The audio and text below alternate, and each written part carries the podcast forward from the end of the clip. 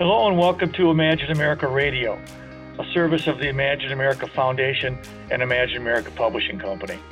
My name is Bob Martin. I'm the president and CEO of Imagine America Foundation. In the last 20 years, Imagine America has provided scholarship support and tuition assistance to students attending career colleges all across this country. The purpose of this podcast is to promote technical and career education and to inform the public of career opportunities that are not just in high demand, but essential to the American workforce. We hope you will enjoy today's podcast. This episode is sponsored by CourseKey. Does your career school track student attendance and skills using pen and paper? If so, you may be experiencing delayed and inaccurate data, resulting in late R2 T4 calculations, tedious backtracking to verify student data, and students dropping out unexpectedly. With CourseKey's revolutionary mobile attendance solution, you can instantly collect student attendance in any environment, whether online, on ground, or offsite, and view data in real time through simple dashboards. CourseKey also integrates with your SIS and LMS to eliminate updating records by hand and let your instructors and admins focus on what matters most your students. Visit CourseKey.com to learn why over 200 career college campuses trust CourseKey to increase their retention compliance, and efficiency. That's www.coursekey.com. So let's get to our next guest.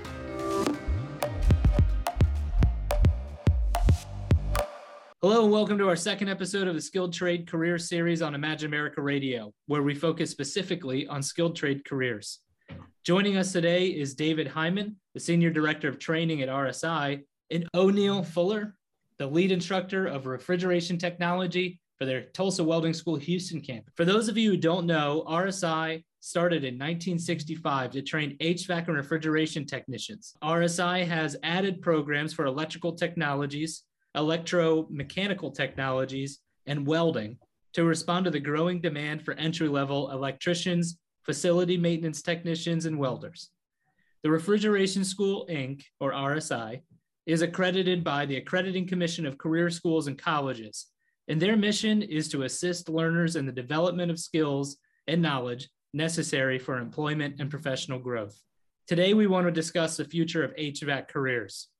As a leading provider of education and HVAC programs, we couldn't think of anybody better to call than David and O'Neill with the Refrigeration School. Let's start by telling our listeners exactly what an HVAC technician is. Uh, David, can you briefly explain what an HVAC technician does? Absolutely. An HVAC technician or heating, ventilation, air conditioning, and refrigeration technician is a technician that goes out and makes sure that you have not only air conditioning in your homes or your apartments, but also takes care of any of the refrigeration needs, whether it's your local food store uh, where you want to get your cold food, uh, whether it's a data center or a hospital that has a very large refrigeration footprint, uh, or whether or not they deal with airflow situations, uh, and military installations. The technician's job is to maintain and do preventative maintenance and installation of the comfort systems that we rely on. Awesome. So now that we have a better understanding of what an HVAC technician does, uh, O'Neill, can you briefly explain the career opportunity for HVAC technicians? I mean, you you see these students every day, um, and so I'm hoping right. you can kind of gain some insight here. But what is the Bureau of Labor Statistics say about the demand for HVAC technicians, maybe both nationally, but also within Arizona? Well, um, overall, the HVAC career is expected to grow 5% from 2020 to 2030. Um, in the same time, the span of 2020 to 2030 job growth is expected to be what 21% um, in Arizona alone. So if um, in this trade of um, HVAC, um, there's a lot of opportunity where people can grow and um, take their life to the next level. Yeah, I mean, I knew HVAC technicians were in high demand, but I didn't realize the job was approximately 21% from 2020 to 2030 in Arizona alone. That's great. Yes, that's that's great. Okay. Well, I have sort of a three-parted question for you, O'Neill. Mm-hmm. Uh, with being in such high demand field, should someone go to school to learn how to become an HVAC technician? And what would you say to someone who says they can just learn how to be an HVAC technician through an apprenticeship program, or maybe their mom or dad taught them. The thing about it, you can learn the trade out there without going to school. I can tell you about that because I did that myself. The thing is, I realized when I went back to school, I, I realized I was making a lot of mistake that could be prevented if I did know better. So I can um, attest to that, that um, school really do help. Um, when you go back to school, to teach you the ins and out of the trade, the right way to do stuff. Unfortunately, sometimes we do stuff and it work and we don't even know how it work. All we know, we touch a button or we change a wire and it work. But when you go back to school, I understand what, what it really takes to let it work. So I would recommend it. Yeah, I would. Uh, I would just add to that. You know, like the the the teacher's own experience, having been mm-hmm. in the mm-hmm. field, can save you a lot of time and hassle uh, of trying to figure something out because the teacher has likely already run into that issue before. They know exactly right. what's going on. Like to your point, they know they can tell you what is going on, why it's not working. Why it's not uh, working. And explain why it is you do it rather than just somebody telling you this is what you do. You know? Yes, sir. All right, now let's talk about length of program. How long is an HVAC program and what does a curriculum look like? You know, what what types of classes are taught in the HVAC uh, and refrigeration program? I'll leave this one up to you, David.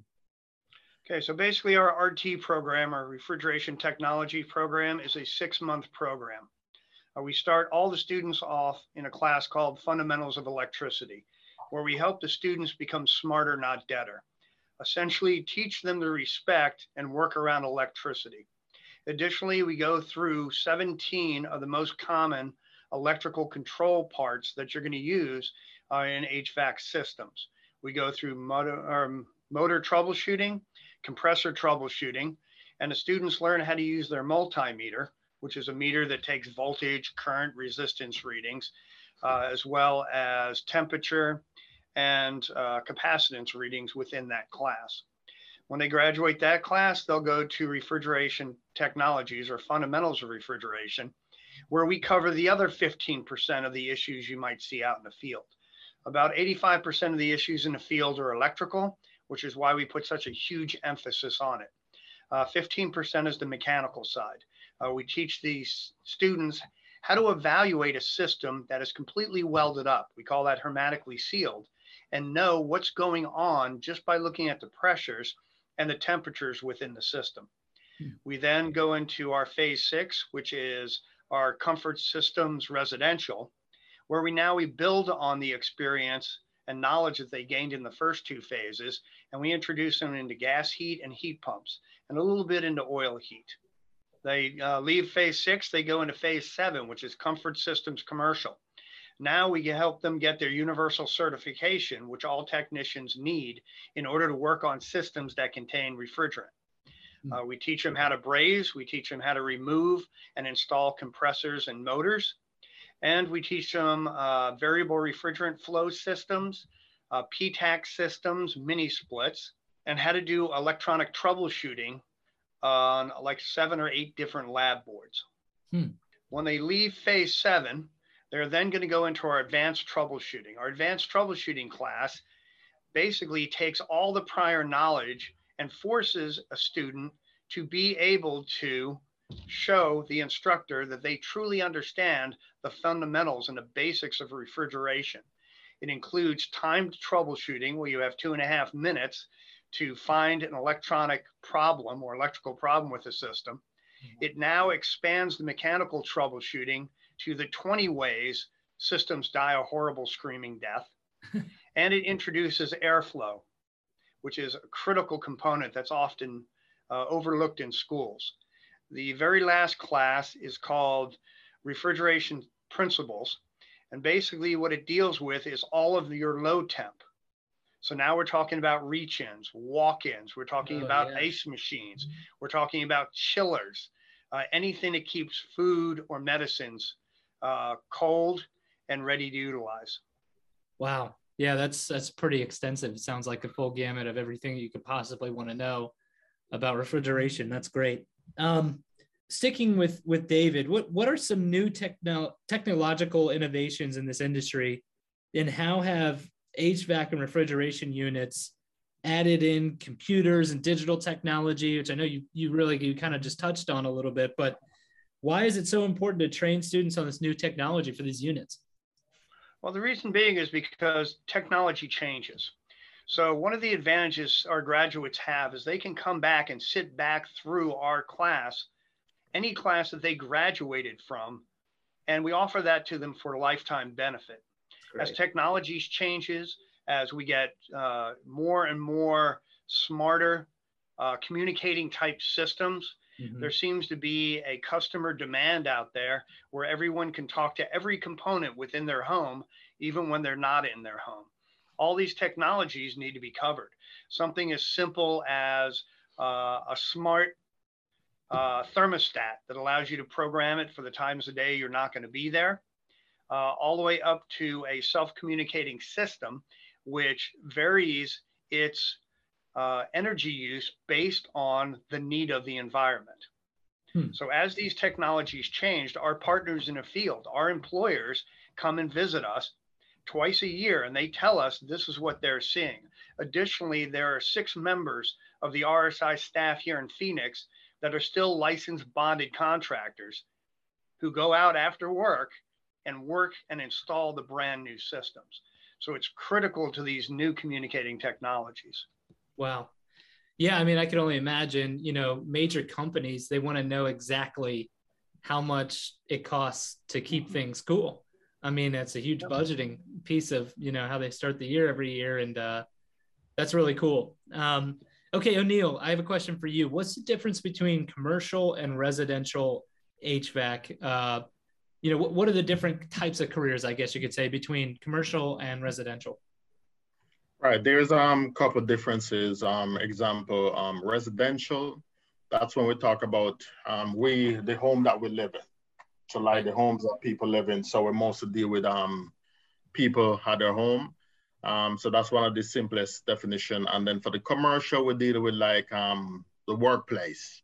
So that's where we do go to work. So big rooftop unit, you mostly on the roof or somewhere. So those are some of the simplest um example are the units basically the same or are they you know much larger on commercial i mean much larger on yeah. commercial um so basically residential from zero to five ton and then from five ton to up we'll consider like commercial and commercial units so gotcha. you'll have bigger component bigger parts but um same refrigeration principles, right. but just bigger component gotcha mm-hmm. All right now sticking with you o'neill um what are some of the career options for HVAC and refrigeration uh, and electrical graduates that you're seeing?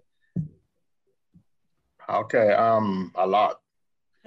um, most of our students, um, they will start off uh, as an entry level um, helper, technician, or installer, and um, depends on how fast they learn the trade, then they can step up into um, service tech role and uh, most of the time, the beauty about this trade, it's most of the time it depends on the student, how fast mm-hmm. they go through the ranks. The more you learn, the better you are. Mm-hmm. And that's one of the reasons why I love this trade. It's it kind of, um, I would say, an individual basis. Yeah. So it depends on you where you end up in the trade. So um, you can start out as an installer. The next couple of months, you become a what service tech. So there's um installer, service tech, um, um, controls, you can get into controls. That's when you're a more senior level techs. So it's just, there's a lot of different opportunity for students. That's great. And I'm sure that, uh, you know, some of your students, and, you know, I'm sure that this has happened in the past, that they get into the role and then they decide, you know what, I think I could maybe slide into a more of a manager role or, um, you know, sort of moving outside of just their, the trade uh, and sort of into different opportunities with student, the companies. Um, yeah, a lot of students try to do that. Um, when you come in and get introduced to the trade, sometimes you don't know which way to go, and then by the time they get to the what is four, five, fifth class, they make a decision whether they want to go residential or commercial. Yeah, yeah. And as we're talking, you know, I'm sitting here thinking, you know, what what is my um, perception of an HVAC technician, or what what first comes to my mind when I think of that? And I usually think about somebody that has their own van, whether it's their own company or right. they're a contractor. And I'm sure you have students that end up starting their own company and have their own van and maybe a couple of employees with a van. Yes, uh, eventually, yes. Yeah. Yeah. So it might be. but that's a, goal. Most of the time, that's a goal. Um, every right. most people want to own their own business, so that's this is the starting place to go. sure. To. Yeah, I mean, if you're if you're pretty entrepreneurial, you know, by nature, this would be a great career path for you because you get the skills that you need to learn to be able to do it, and then you can teach people how to do it and you know right. start your business. That's that's sure. great. Um, okay, now let's say that I'm a student and I'm interested in an HVAC program. What are some things that you think I should be looking for? Because it seems to me uh, that it's important that a school is accredited. Uh, but what else should I be looking for? Should I be looking for flexible hours, uh, school hours? Should I be looking for teacher experience? Uh, maybe relationships with employers? I know that's a big one. Um, can you give me sort of a checklist of things that I should be looking for in a school that offers this program? So basically, accreditation. Some are some of the points you touch on um, is great. Um, teachers' experience, um, because if you have the best teacher, right, that's where you want to go. So teachers' experience is a plus. Um, how long the school been around? How long the school been open? Um, our placement rate. Do these guys, when they graduate from the program, do they get a job? So those are some of the stuff um, that we're looking to pay the lab a visit, check the lab out. Yeah so you can get a tour to see what are you going to working on what's the background of the school and all them stuff so uh, those are some good points the main thing is uh, what is the return on the investment? Right. So we hear oftentimes with the uh, non-skilled trades those who end up going into uh, universities they end up paying a great deal of money for degrees that do not necessarily translate into a great return on investment. You have a lifetime placement, and students need to understand that there's a vetting process around what that placement really looks like.